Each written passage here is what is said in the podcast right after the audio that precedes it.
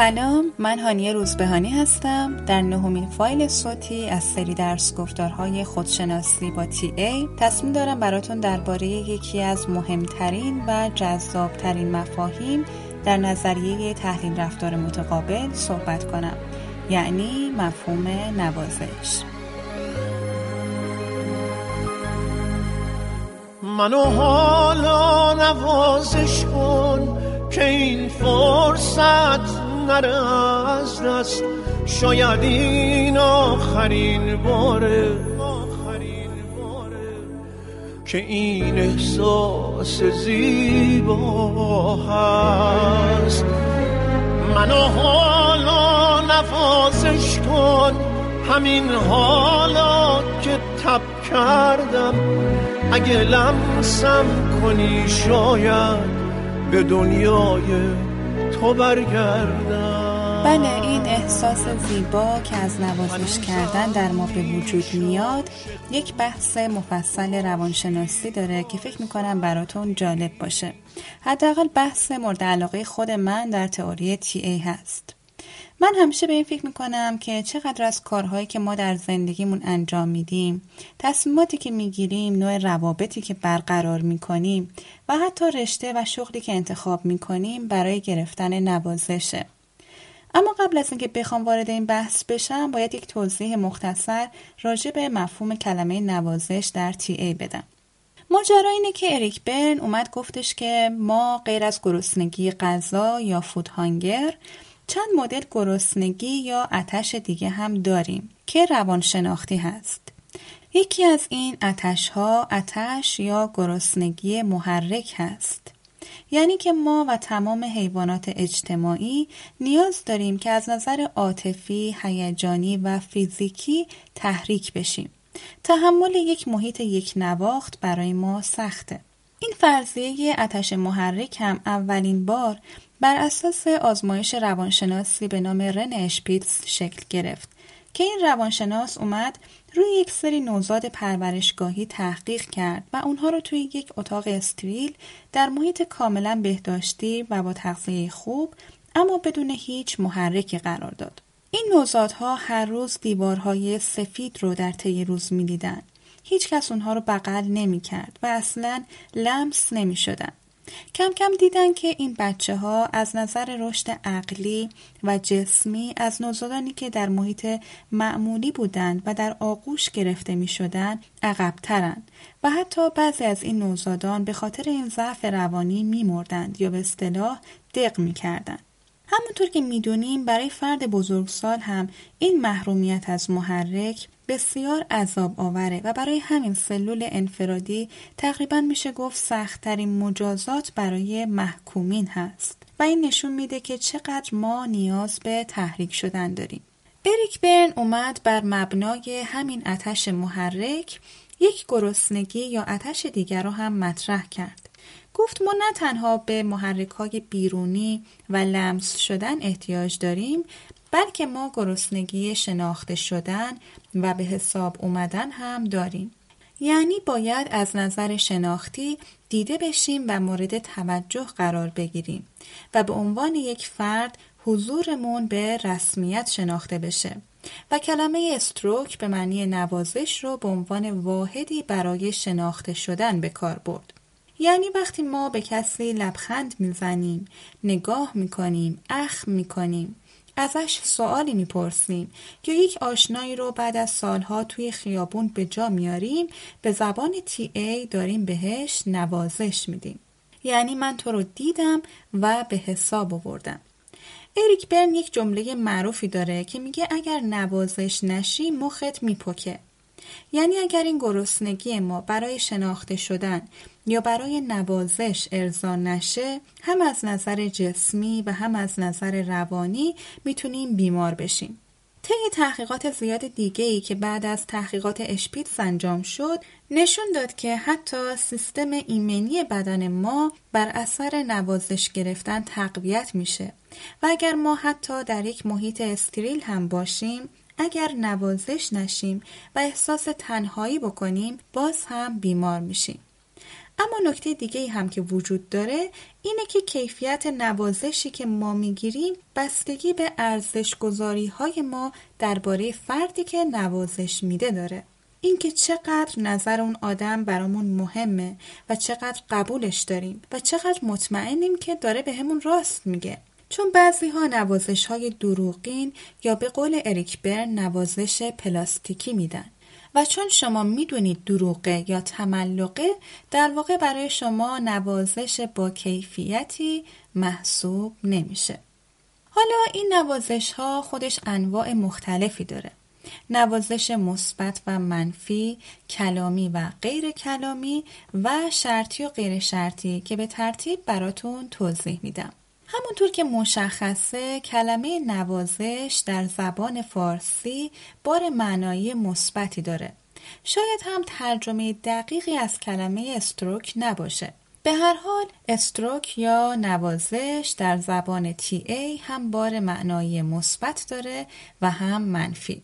چون ما گفتیم که هر نوع توجه کردنی فارغ از اینکه حس خوبی در ما ایجاد کنه یا حس بد یک نوع نوازشه پس دعوا کردن، داد زدن، کتک زدن، اخم کردن هم نوازش محسوب میشه اما از نوع منفی. اریک برن میگه که وجود هر نوع نوازشی چه مثبت و چه منفی بهتر از نبود نوازشه. فکر می‌کنم بر اساس توضیحاتی که راجع به گرسنگی محرک گفتیم دلیلش باید کاملا مشخص باشه. چون به هر حال با نوازش منفی هم مغز ما داره تحریک میشه. یکی از اساتید ما یادم میاد که می‌گفت که یک کیسی داشته که زندانی بوده و می‌گفته که من توی زندان عمدن کاری می‌کردم که بیان کتکم بزنن و وقتی که کتک میخوردم به یک آرامشی می‌رسیدم. که بعدا در مبحث بازی ها براتون میگم. که به این میگن بازی یک اردنگی به من بزن. یعنی طرف با رفتارش انگار داره میگه که بیا فقط به من یک اردنگی بزن اما تنهام نزار یا به هم توجه کن. جالبه که این موضوع با آزمایش هایی که روی رشد حیوانات انجام شده تایید شده. توی یکی از این آزمایش ها دو دسته بچه موش رو در جعبه های مشابه گذاشتن و به یک گروه روزانه چند بار شوک الکتریکی می‌دادن. و به گروه دیگه شوک نمی‌دادن. و بعد دیدن موش هایی که بهشون شوک دادن رشد بهتری داشتن. بنابراین ما انسان ها هم مثل همین موش ها ترجیح میدیم به جای نادیده گرفته شدن حداقل به ما توجه منفی بشه. و از همینجا متوجه میشیم که چرا بعضی رفتارهای ما جنبه خدازاری داره. وقتی که بازی های روانی و پیشنویس زندگی رو بررسی می کنیم می بینیم که بعضی از افراد وقتی که بچه بودن نتونستن نوازش مثبت بگیرن و به فکر افتادن که چطور میشه نوازش منفی گرفت و برای همین الگوی نوازشیشون منفی شده و در نتیجه در بزرگسالی در روابط مهم زندگیشون نه الزاما همه روابط بیشتر در روابط عاطفیشون همین الگوی دوران کودکی رو بازنوازی می‌کنن و همچنان جذب کسانی میشن که بیشتر بهشون نوازش منفی میدن. و اصلا کسی که بهشون نوازش مثبت بده براشون جذابیتی نداره. اما نیاز واقعی همه ما نوازش مثبت هست و مجبور نیستیم که از سر ناچاری نوازش های منفی رو بپذیریم و می‌تونیم کم کم این الگو رو با توضیحاتی که در ادامه میگم تغییر بدیم.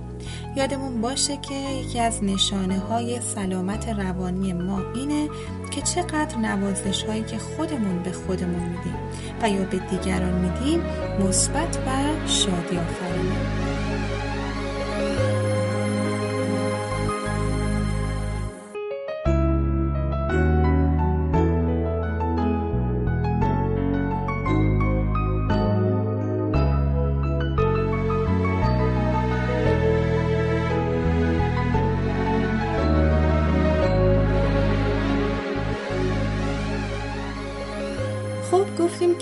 غیر از نوازش مثبت و منفی یک مدل دیگه نوازش نوازش شرطی و غیر شرطیه.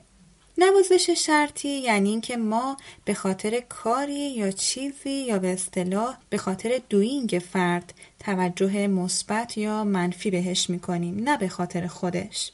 مثلا میگیم که این کار تو خیلی دوست داشتم یا این حرفت رو اصلا دوست نداشتم. اما در نوازش غیر شرطی به خود فرد و کل هویت اون یا به اصطلاح به بینگ اون نوازش منفی یا مثبت میدیم.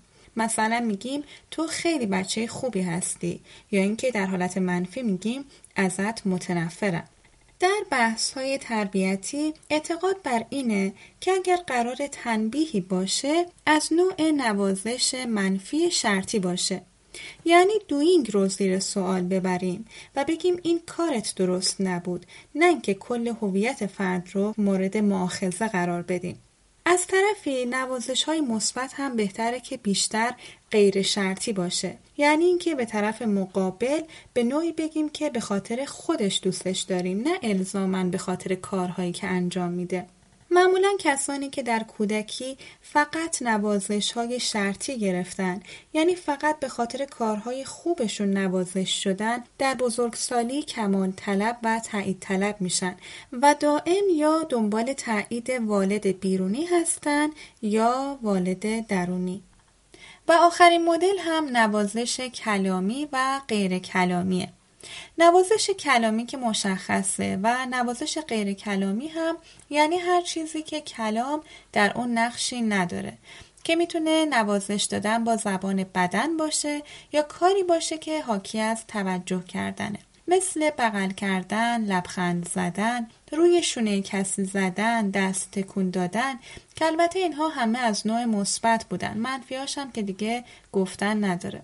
اما بد نیست که الان پیش خودمون یکم فکر کنیم و ببینیم که چند مدل نوازش غیر کلامی مثبت بلدیم و معمولا استفاده می‌کنیم. مثلا وقتی که یه نفر به شما یک لباس هدیه میده و دفعه بعد که میبینیدش اون لباس رو میپوشید بهش یک نوازش غیر کلامی خیلی دوست داشتنی دادید. خب بحث دیگه ای که اریک برن درباره موضوع نوازش مطرح کرد بحث بانک نوازشی بود. برن میگه همه ما انگار توی مغزمون یک بانک نوازشی داریم.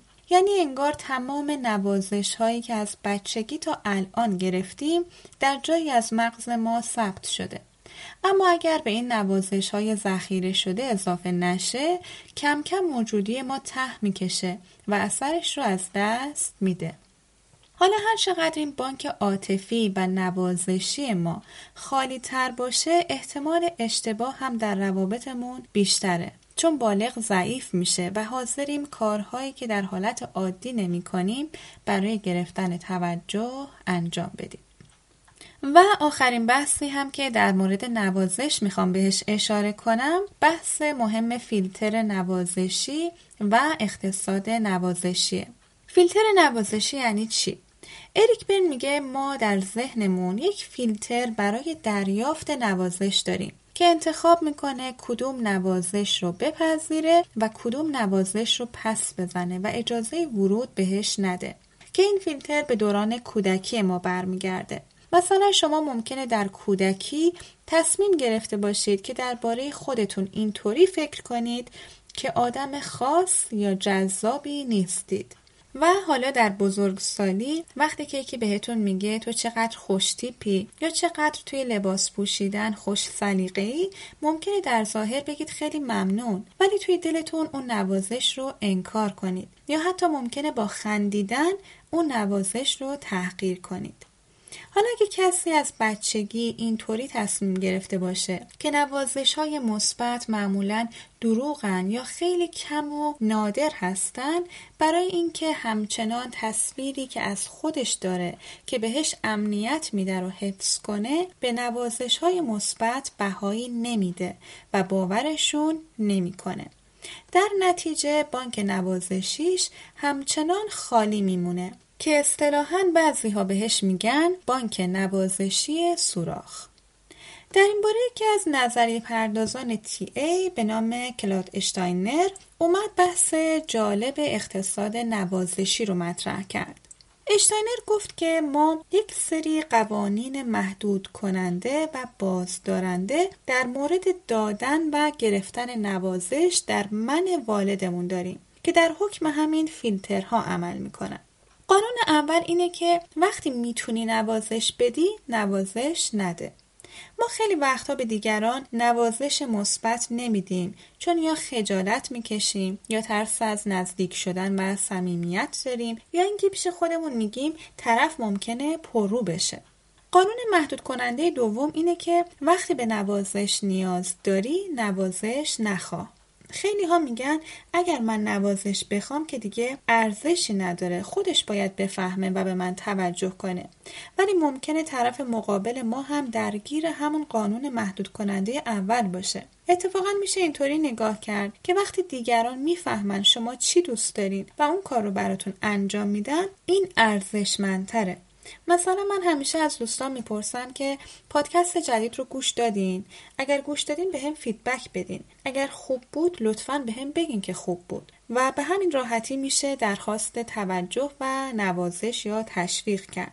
قانون سوم اینه که حتی وقتی بهت نوازشی که می‌خوای رو دادن قبول نکن. مثل اینکه حالا که من برای این پادکست کلی وقت گذاشتم که همه حرفها درست و معتبر باشه و یک خلاصه مفید و مختصر باشه بعد وقتی کسی اومد گفتش که هانیه چه پادکست جالب و مفیدی بود بگم که نه بابا این حرفا که الان سرچ بکنی توی اینترنت پره. دیگه این حرفا خیلی پیش پا افتاده است. من که هنری نکردم. و این میشه پس زدن نوازشی که خودم دنبالش بودم. قانون محدود کننده چهارم میگه نوازش منفی رو بپذیر. مثلا دیدین همه آدما منتظرن که یک آتوی از همدیگه بگیرن و سری رو همدیگه اسم بذارن.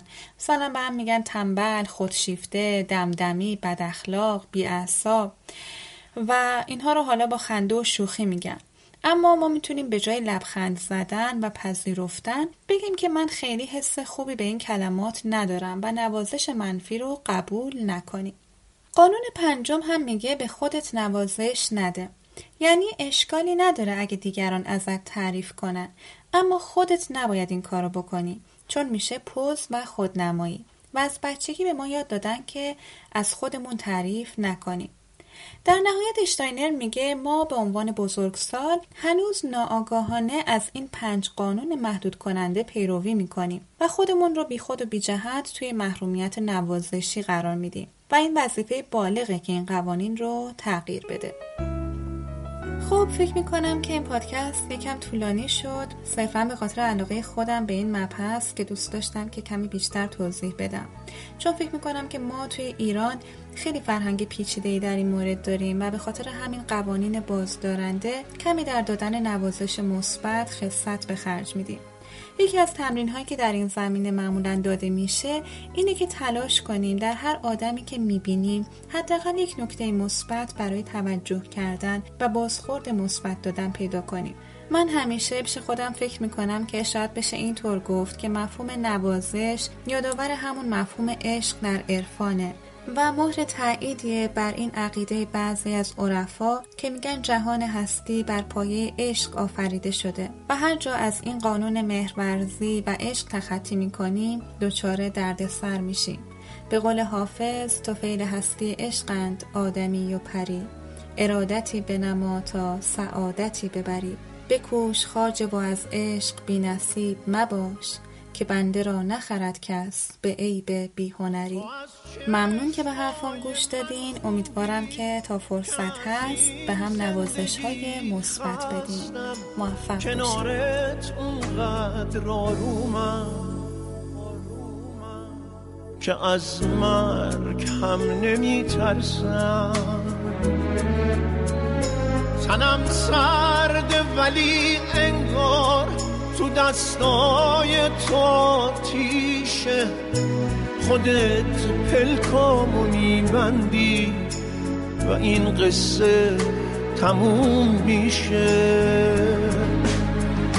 هنوزم میشه عاشق بود. تو باشی کار سختی نیست. بدون مرز با من باش. اگرچه دیگه وقتی نیست.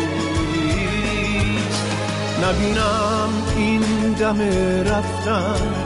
تو چشمات قصه میشینه. همه عشقاتو میبوسم. می‌دونم قسمتم اینه.